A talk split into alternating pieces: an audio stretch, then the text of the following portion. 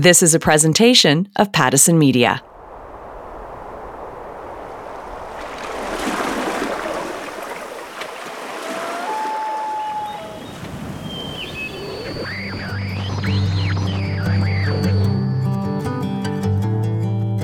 Amplify Canada is an initiative created by Pattison Media.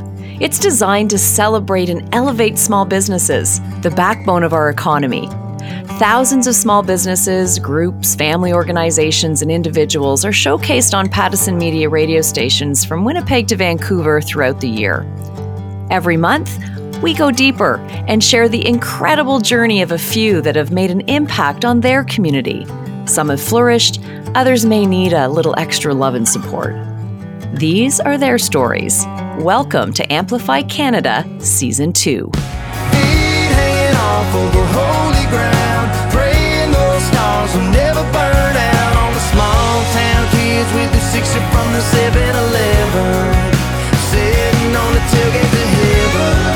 Each episode, we highlight local musicians. This time, it's Vancouver singer songwriter Sean Austin. I'll introduce you to Sean at the end of the podcast. On this show, the excitement, the challenges, the heartache, and the great stuff too, because agriculture is incredibly exciting. That's Mary Robinson from the Canadian Federation of Agriculture, who will shed light on the farming industry in this country throughout the podcast. Seaweed grows in the ocean. We're actually planting seaweed so it is the most sustainable crop on the planet. That's Desiree Dupuis. She'll speak to the incredible farming opportunity happening in the ocean. Canadian people really enjoy their own wine.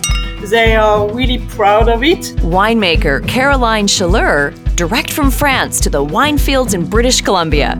She'll talk about the craft here in Canada and how we compare. World food security really does depend on food from the ocean. Traceability in the fishing industry is at the top of the list for owners of good fish seafood. We'll connect with Fraser McDonald later. Hi there, I'm Linda Freeman, your host for Amplify Canada. War in Ukraine is causing a major food shortage around the world, creating challenges for farmers in need of supplies as well, like fertilizer.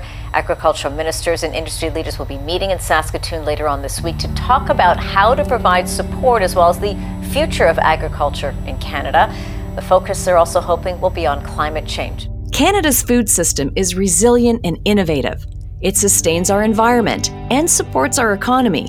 In 2021, the whole agriculture and agri food system employed 2.1 million people and provided one in nine jobs here in Canada and generated $134.9 billion. In this episode, we explore the importance farming plays in small business. Canada's always been a reasonably major agricultural producer.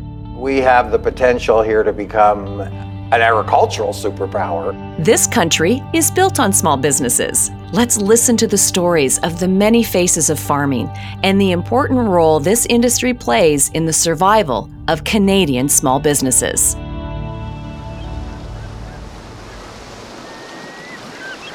We start our journey on the West Coast with a creative farming initiative surrounding beautiful Vancouver Island. Founded in 2019, Cascadia Seaweed is now the largest cultivator of kelp in Canada, with seven seaweed farms in partnership with five different First Nations communities. It totals 26 hectares and produces 250 wet tons a year.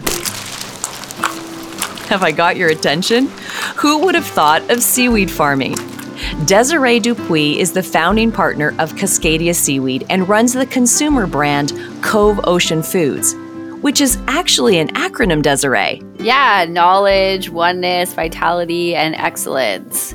The knowledge part is in reference in honoring our First Nations partners. Each one of our seaweed farms, we partner with a First Nation band and we work with them for their knowledge and experience and know how because they've been cultivating and eating seaweed for many, many, many, many years. Oneness, we are all one everything that we do, we receive in return. We're one with the planet, we're one with the land, one with each other. And then vitality, of course, is just harnessing the power of seaweed and all the nutritious ingredients that it offers to us as humans, but also to the planet and the ocean.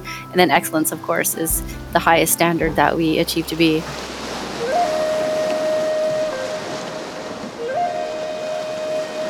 Pretty powerful. I mentioned a bit of the background of the company off the top, but can you add to that? Kove is the consumer food brand for Cascadia seaweed. Cascadia was founded originally by our chairman, Bill Collins. He was doing an economic study on Vancouver Island and realized the potential for the future of seaweed in so many different usages. You know, everything from industrial usage to bioplastics to ultimately human food. And then about six months into building some seaweed farms and starting to cultivate and grow sugar kelp, realized that the highest and best value for the seaweed that they're growing among all the other uses would be food and so decided that Cascadia really wanted to launch a consumer food brand. Since then, over the last two years, been working with different food scientists and chefs and manufacturers to create the tastiest, most delicious products that we can made from the BC grown seaweed that we're growing in partnership with First Nations. We have a nursery where we birth little seaweed seedling babies and they're inoculated and we take seaweed from birth. That's a whole operation that we have going on in a nursery right now in Bamfield. And then we plant seaweed in the ocean on ropes and lines. And then we pull it out of the water and, and then we're drying it into a powder. What a great operation and such a meaningful partnership. Now, when I think of seaweed, I think sushi and kind of fishy tasting. But you've really used creativity to bring a bigger market to the table, so to speak. We really wanted to make seaweed accessible for the North American palate. So, people that are not really accustomed to eating seaweed and who might have some negative connotations in their head that it's just kind of gross and slimy and not really edible. We're trailblazing and pioneering a whole new industry in Canada and in North America. Really, we're the first ones growing seaweed at the scale that we are and creating food products. And so we wanted to make it tasty. Mm-hmm. We realized that we could extrude our seaweed powder with pea protein to make a really delicious and nutritious base of a puff. And so that's how we came up with the concept of doing a protein puff because seaweed is a significant source of protein, up to 47% protein when it's dried. So the base is just two ingredients it's seaweed powder and pea. So we use pea protein, pea fiber, and pea starch. And then it's extruded into this really light, tasty, delicious puff. It's really, really healthy. And we also thought, you know, what are other things that consumers are already eating that we could add seaweed to? So with the tortilla chips, we were able to actually create regular tortilla chips that people are used to eating. And so we have like a more innovative, we call it totally dippable tortilla chip. And then our first product, our dried seaweed seasoning, we just paired it with really nice ingredients, try to mimic the everything bagel spice. Instead of adding salt to your favorite dishes, it adds a lot of flavor. Seaweed also has a lot of iodine, and so it gives people some nutritional benefit. I'm quite impressed with how incredibly healthy kelp is. And it really is sustainable. Absolutely. Seaweed grows in the ocean. We're actually planting seaweed. We're not taking from existing kelp beds which are starting to disappear. So we're actually giving back to the environment and to the ocean as we grow seaweed. There's no fertilizers, we don't have to cut down trees, we don't have to water seaweed. And so it is the most sustainable crop on the planet. I love this story. It's businesses like yours with creativity, a desire to make important change in the world that amplify a community and make it better. You've inspired me to give seaweed another try. Thanks, Desiree.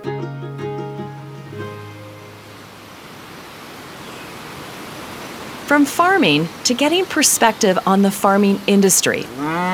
This is what we'll move in and out of in this episode. Understanding the value and importance of this industry to our economy and the need for sustainability. Let's shift into that conversation with Mary Robinson, President of the Canadian Federation of Agriculture. Hi, Mary. Can we start with perspective on your organization and what you do?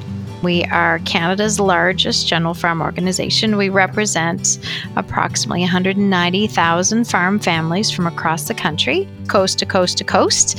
We can say that third coast because we have the Yukon joined our organization a few years ago. So we have those kind of provincial and territorial farm organizations that are members of ours. So we have a really broad spectrum of member organizations. We only sit down as a group a handful of times in a year, but we get to hear firsthand from those producer representatives what's going on in their area, the excitement, the challenges, the heartache, and the great stuff too, because agriculture is incredibly exciting and technology and opportunity filled industry. And as a consumer, more of us are wanting to learn a little bit more as we work really hard to support our local farmers. And I think that's happening more. Are you seeing that from your side? There's so many nuances from region to region and within commodities. So when we look at why it's important for us to support our local farmers, COVID and other events recently have really highlighted the food security and food availability issues for a lot of us, not all of us, but for a lot of us, we experience those scarcities for the first time in our lives. Agriculture has always done such an amazing job of just producing food, and a lot of people haven't had to give it a thought. The war in the Ukraine has had a direct impact on the price of fertilizer, for example. So, really, what we need to look at it moving forward, and I think the Ukraine Russia situation has highlighted that for a lot of people, domestic food production is incredibly important to the security not only of, of our farms and agriculture in Canada, but to all Canadians and beyond, because we feed a lot of people around the world. As Canadians, are we understanding the importance of this? And I say this from the perspective that I'll hear, oh, another house farm is going up where once farmland was. And so the concern is urban sprawl. What is that going to mean to us? And so, do we really understand that we need to support our farmers? I would really like to say yes. In practical terms, I don't know. I think we have a lot of work to do because there's really only about 2% of Canadians that have any direct exposure to agriculture. So when we look at that and we look at that we're a country that enjoys some of the most affordable food in the world, we've created our own problem because we've done such a good job, I'll say very proudly, in producing incredibly nutritious and affordable food that it's just kind of become a non issue. But I think looking forward, we do really see some hope that agriculture is going to gain some more prominence in the public consciousness. And I think, unfortunately, it's a lot of those horrible things that are going on in the world that has focused this spotlight on food production. Mary, we'll pause there and then pick up the conversation a little later about some of the changes you're seeing in agriculture. What constitutes farming? Do you think of a winery as a farm? Well, according to the Wine Growers of Canada, winemaking is Canada's highest value added agricultural product rooted in Canadian soil, producing high quality wines and significant economic benefits for all Canadians.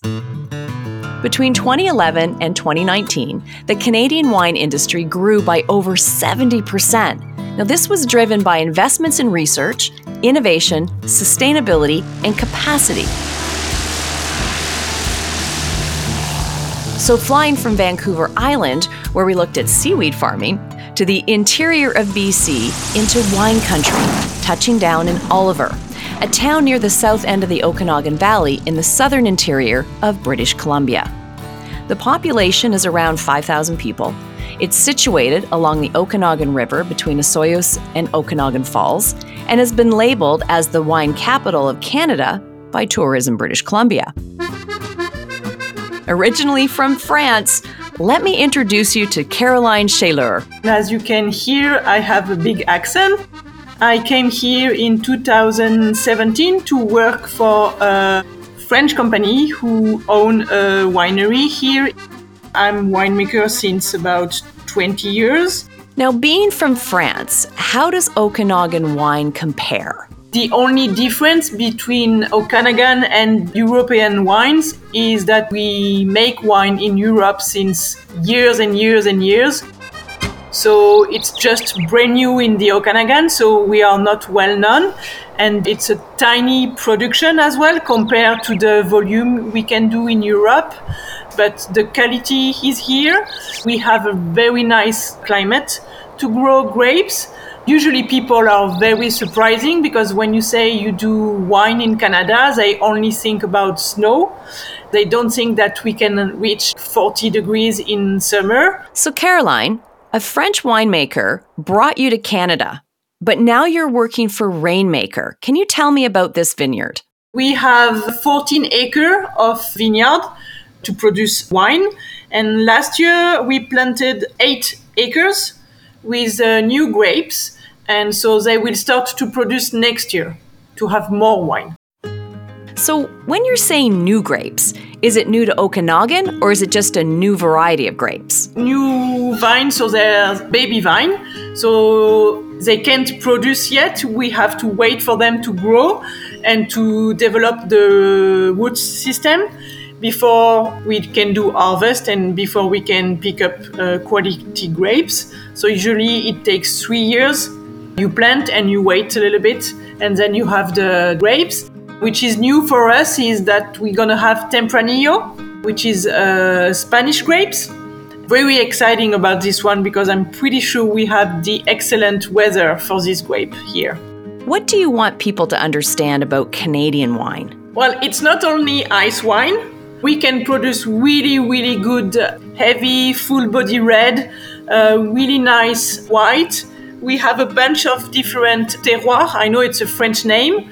Terroir is really the location of the vineyard and what's going just in this vineyard. So it's very important.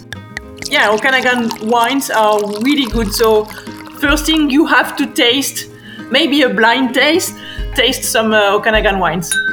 But that's not the end of the travel. You know, wine is like a new year every year. You are working with uh, Mother Nature so she's always first. You just have to follow and try to adapt. Before we wrap up, let's talk about the high quality of wine being produced here, as there is a bit of a tie to French communities that came in the early years. It started with some French people who came to show the knowledge they had and the skills they had about wine. It's good also to promote that kind of culture here. And I think people are really enjoying and are really asking for more and more quality wines.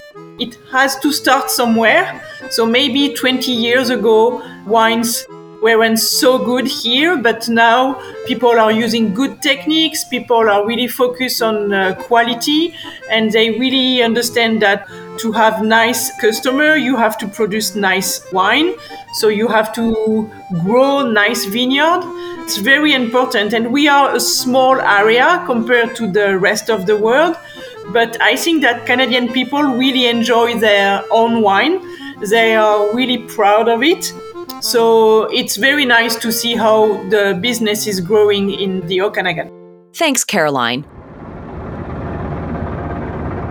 Wine has been produced and sold in Canada for more than 150 years, but it's been over the past couple of decades that Canadian wines started attracting favorable attention on that world stage, amplifying our country's ability to become a major player in the international wine scene.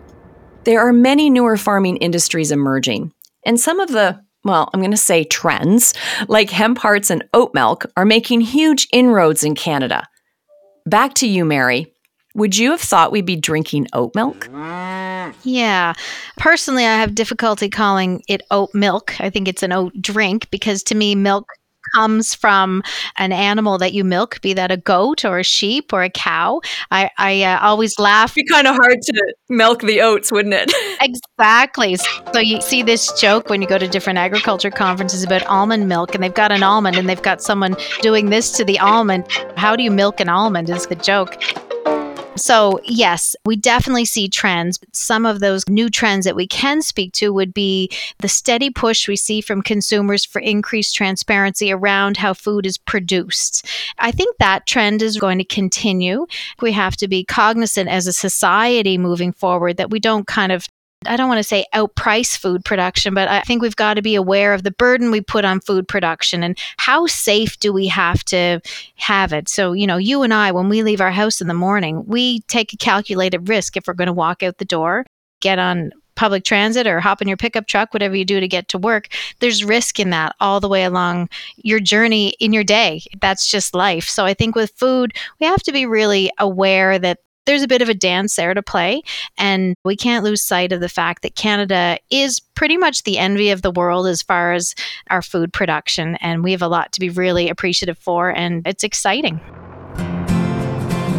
just to be grateful for what we have here and and then that makes me think as well about the future of farming will the next generation of farmers want to keep farming? So, what's your perspective on that? Well, will the next generation want to keep farming is a great question, Linda, because what we do see is eroding margins, pressure to become streamlined. For example, here I'm in Prince Edward Island.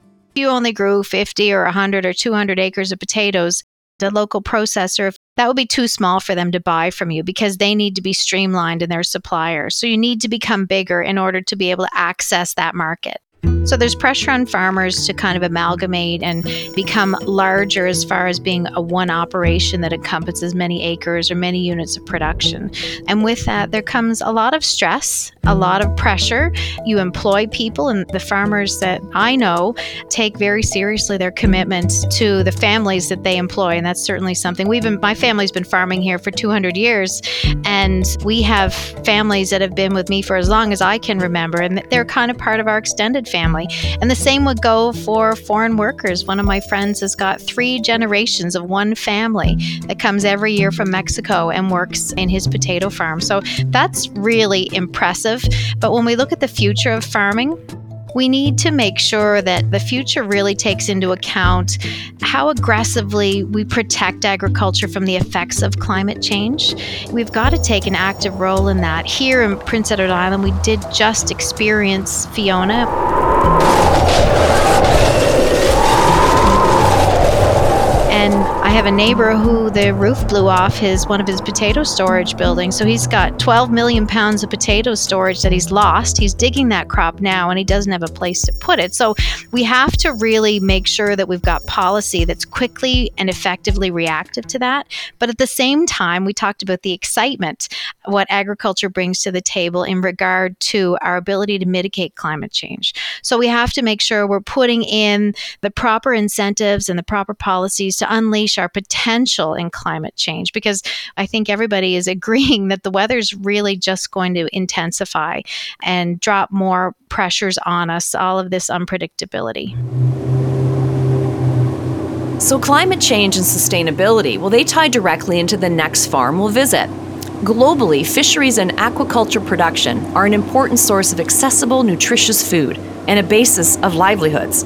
It is also a key driver of coastal and rural economic well being. A fishing company making a sustainable difference is in the heart of Vancouver, False Creek to be exact. But Good Fish is run by fishermen who spent nearly two decades on British Columbia's coastal waters learning what it means to deliver community driven, accessible local seafood. Talk about amplifying a community. Fishermen who are focused on ensuring we have an abundance of fish in the future. Meet Fraser McDonald, who's been fishing since he was 17. He bought his first boat in 2011. Recently, he and his business partner came up with the idea of an actual fishing company. After a bunch of years of kind of growing and developing the fishing side of the business, Samuel and I started the idea for Good Fish. I'd had the idea for a while, and we figured out how we could turn it into an actual company.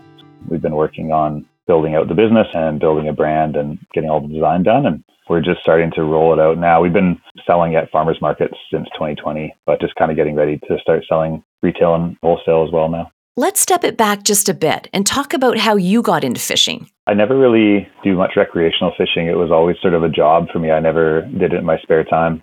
Since 2005, I've spent four to six or seven months a year on the water, all over the coast, everywhere from the Alaska border down to like offshore Northern California when we're fishing tuna. So yeah, it kind of like my second home has been on the boats for the last bunch of years. So what started out as a good way to make some money as a student and go traveling and do some snowboarding in the winters turned into a full blown business. I love seafood. I love fish. And I did not understand how close to extinction some of my favorite fish were. Regulations that they've put in place definitely has paid off. We've heard a lot in the news about overfishing, which has raised a lot of concerns. But through regulations, we're seeing improvement.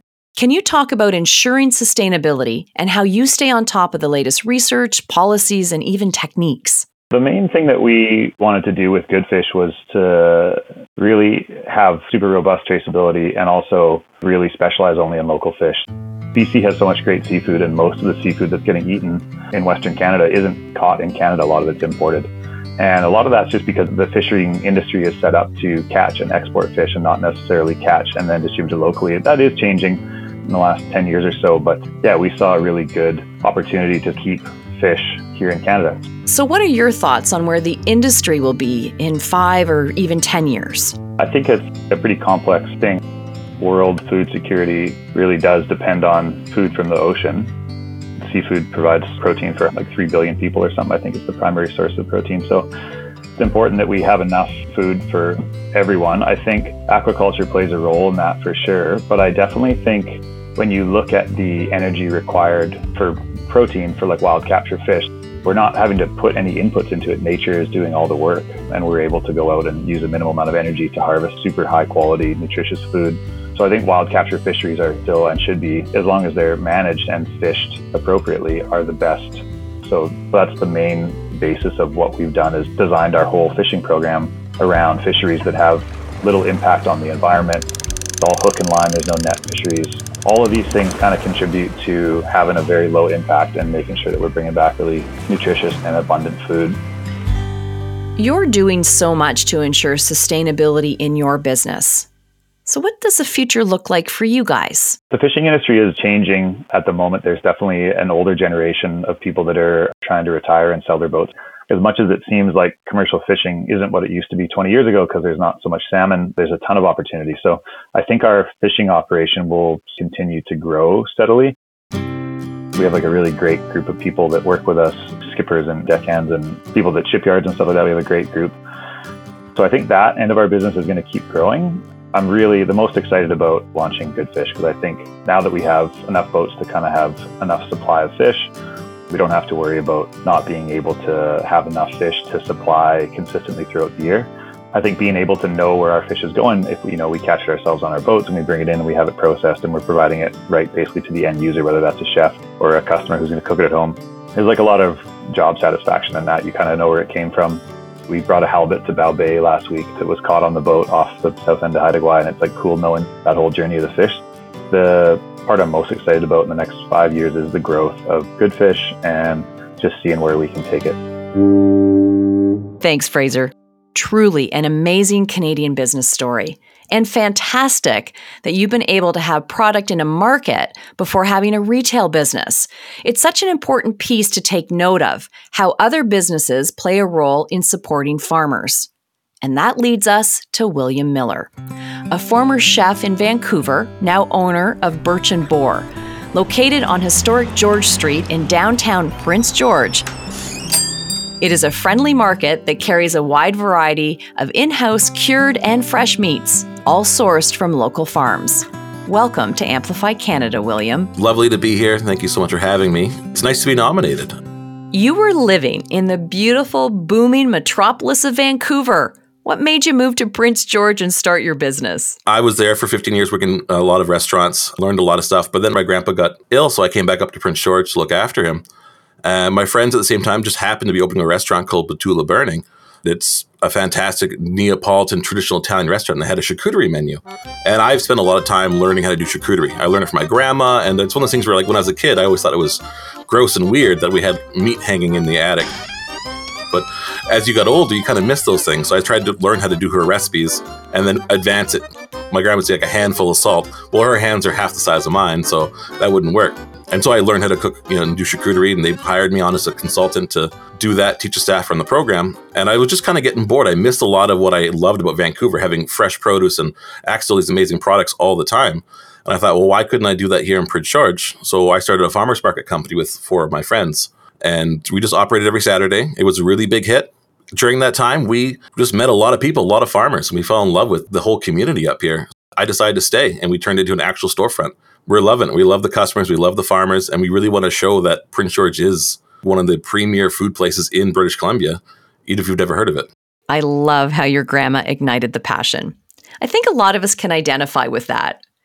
You're focused on highlighting your community and the farmers. So, why is that so important to you? Because I really believe in food security. And a proven point of it is that you looked at when the Coquihalla went down, it flooded here in Vancouver. Water rushes underneath a now completely severed section of the Coquihalla Highway. Look at this bridge.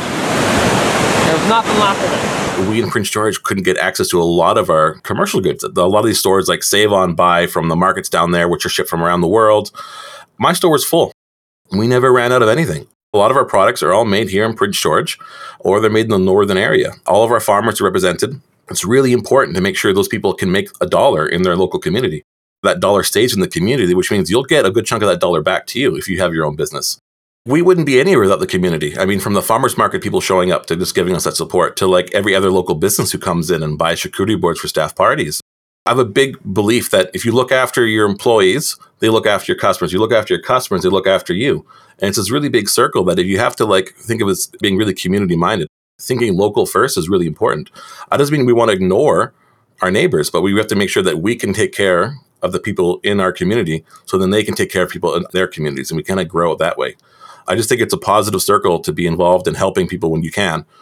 Paying it forward, like, I really believe in it. It starts with employees, to your customers and then to your community, and they'll look after you. You speak so passionately about the importance of community and how it's all linked. I read about how you're fundraising for Kyle's Kindness, a local autism awareness and resource initiative. How do you pick who you're going to help? When people come to us with opportunities, and I always consider charity an opportunity, even if you can't give financially, doesn't mean you can't help the cause. You can share things, you can talk about the cause, you can be present and just learn about the cause, learn about things we need to be educated on. And that contributes to overall growth of said charity, event, whatever needs help. Just sometimes time is more important than even just giving a dollar. What do you want people to know about supporting farmers and shopping local? When you support local, that dollar you have circles that community six, seven times before it leaves the community. So there's more financial growth within your community. It may not seem like it because you're not seeing it right away, but a year from now, you're going to see a large growth. And it's interesting to see when farmers markets are doing well, suddenly these farmers are buying better equipment and they can produce more produce. Then the costs start to come down. I guarantee if you spend 10% of your grocery budget in a local farmers market, you'll see a big difference in your community. Go to your farmers market, go see what's there, go support these people because roads are closed, trucks can't make it to our city. They're the ones who will feed us. So we should look after them. We have the ability to look after them.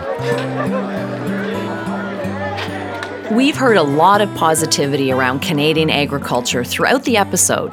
Now, do you see a future for this industry in Canada? I think it has to. I think any country that wants to be have positive growth forever needs to have that strong foundation. The foundation for any community is the farmers. Communities are built around agriculture. That's how it's always been. I think that's how it will always be. We need diversified farming, and we have the land. Like Canada is so resource rich on land to produce, and we are blessed to work with our farmers. We want to see them grow and continue to be successful because to do so means the community is successful. And if the community is successful, that means the province is successful, and if the province is successful, that means the country can be successful. I'm positive in the future. I really am. Thanks, William. Well said.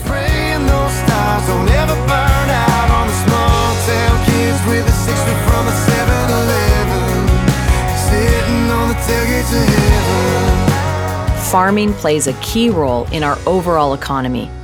Back to Mary Robinson, President of Agriculture Canada.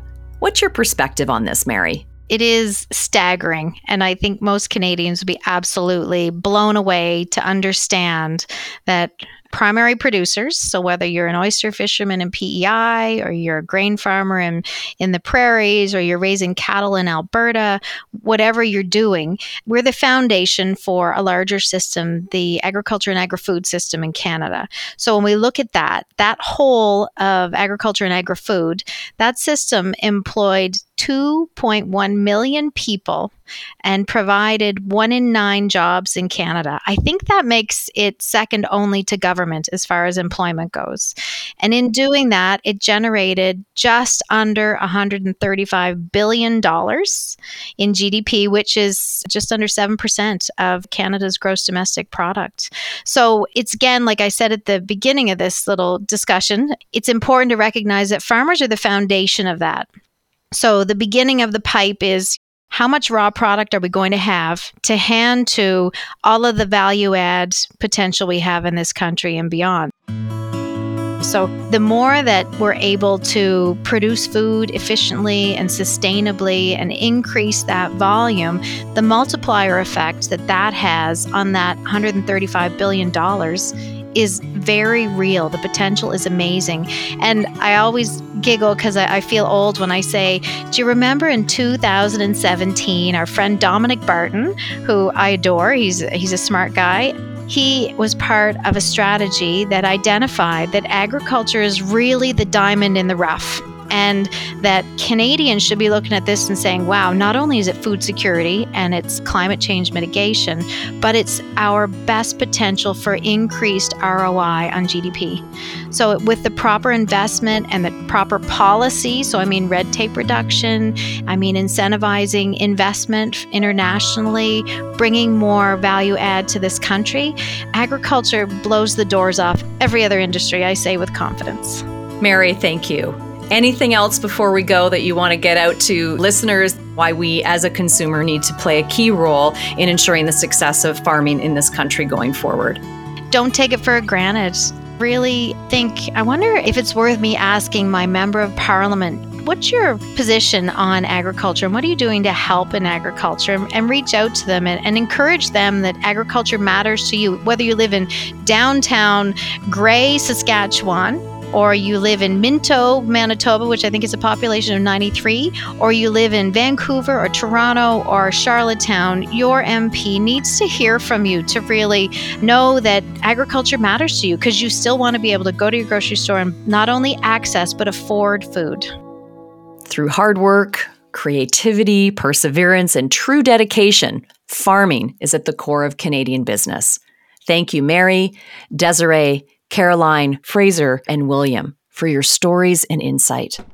Now head out the door. There's an amazing farm or market just waiting for you to explore. And thank you to all the people in our communities who nominated these businesses for Amplify Canada.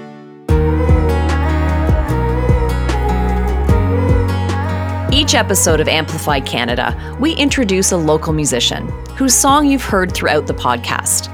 With over 23 million collective streams to date, Vancouver singer songwriter Sean Austin has worked tirelessly to cement his place in the Canadian country music landscape.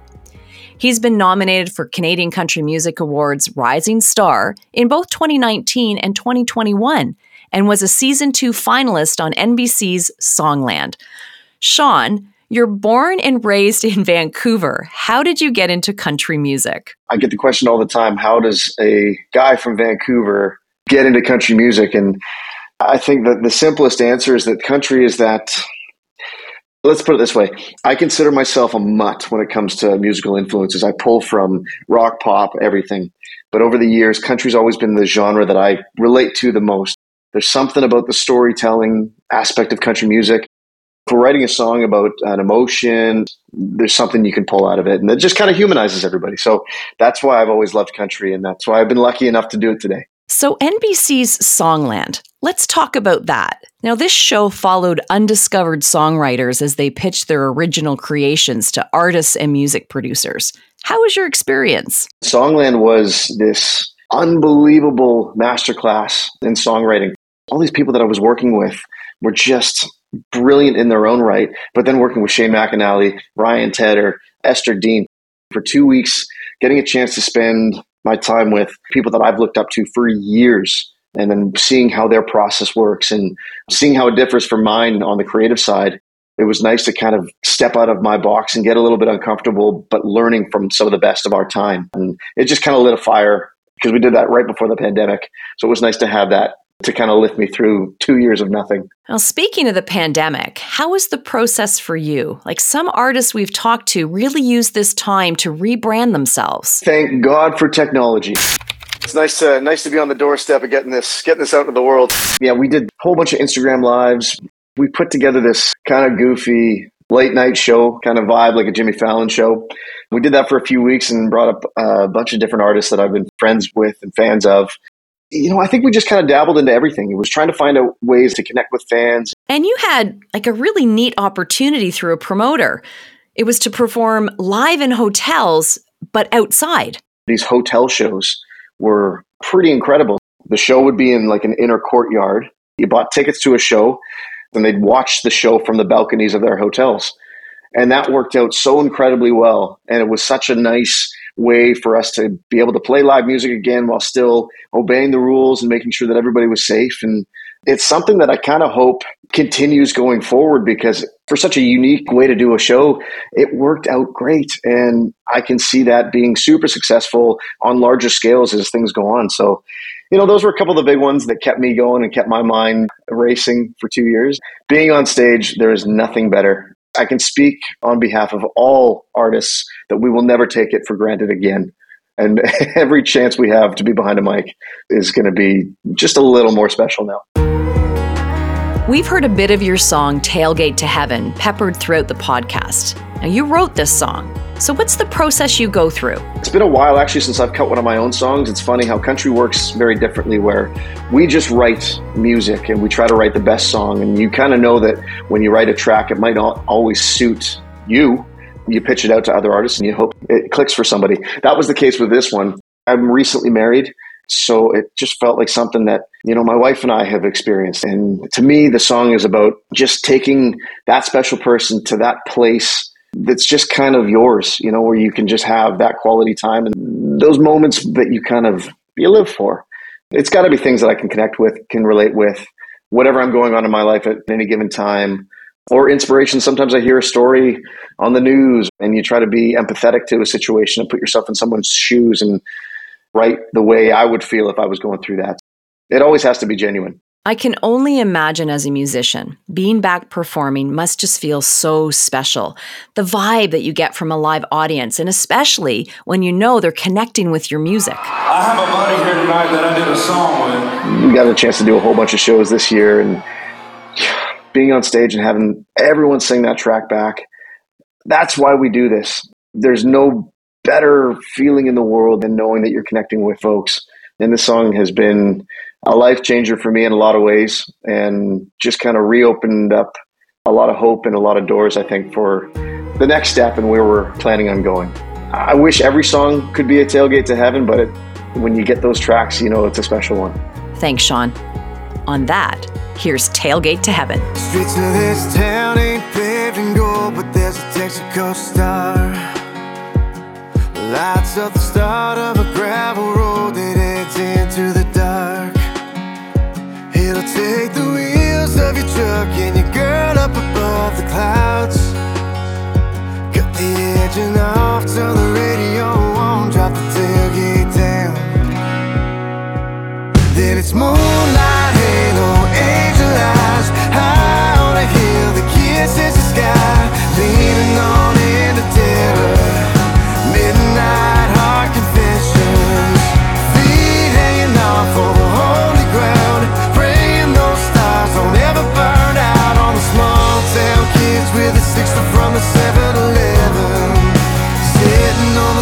heaven.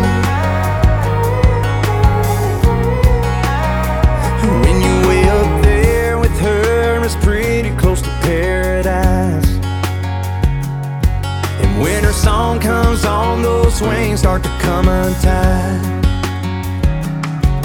And you thank God for that halftime four by four.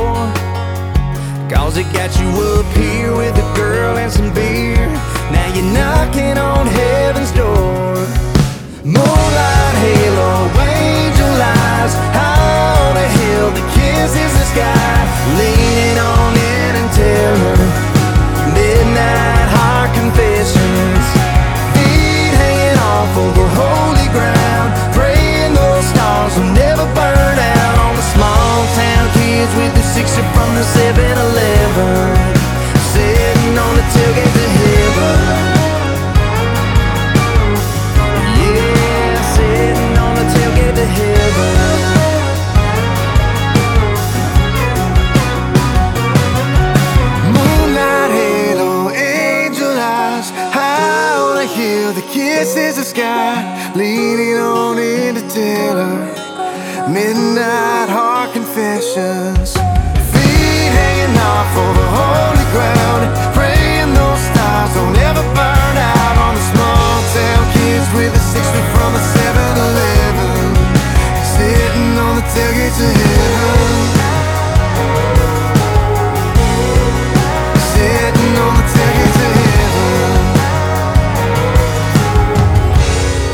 listening to Tailgate to Heaven by Sean Austin. You can find him at seanaustin.com, on YouTube, and Spotify.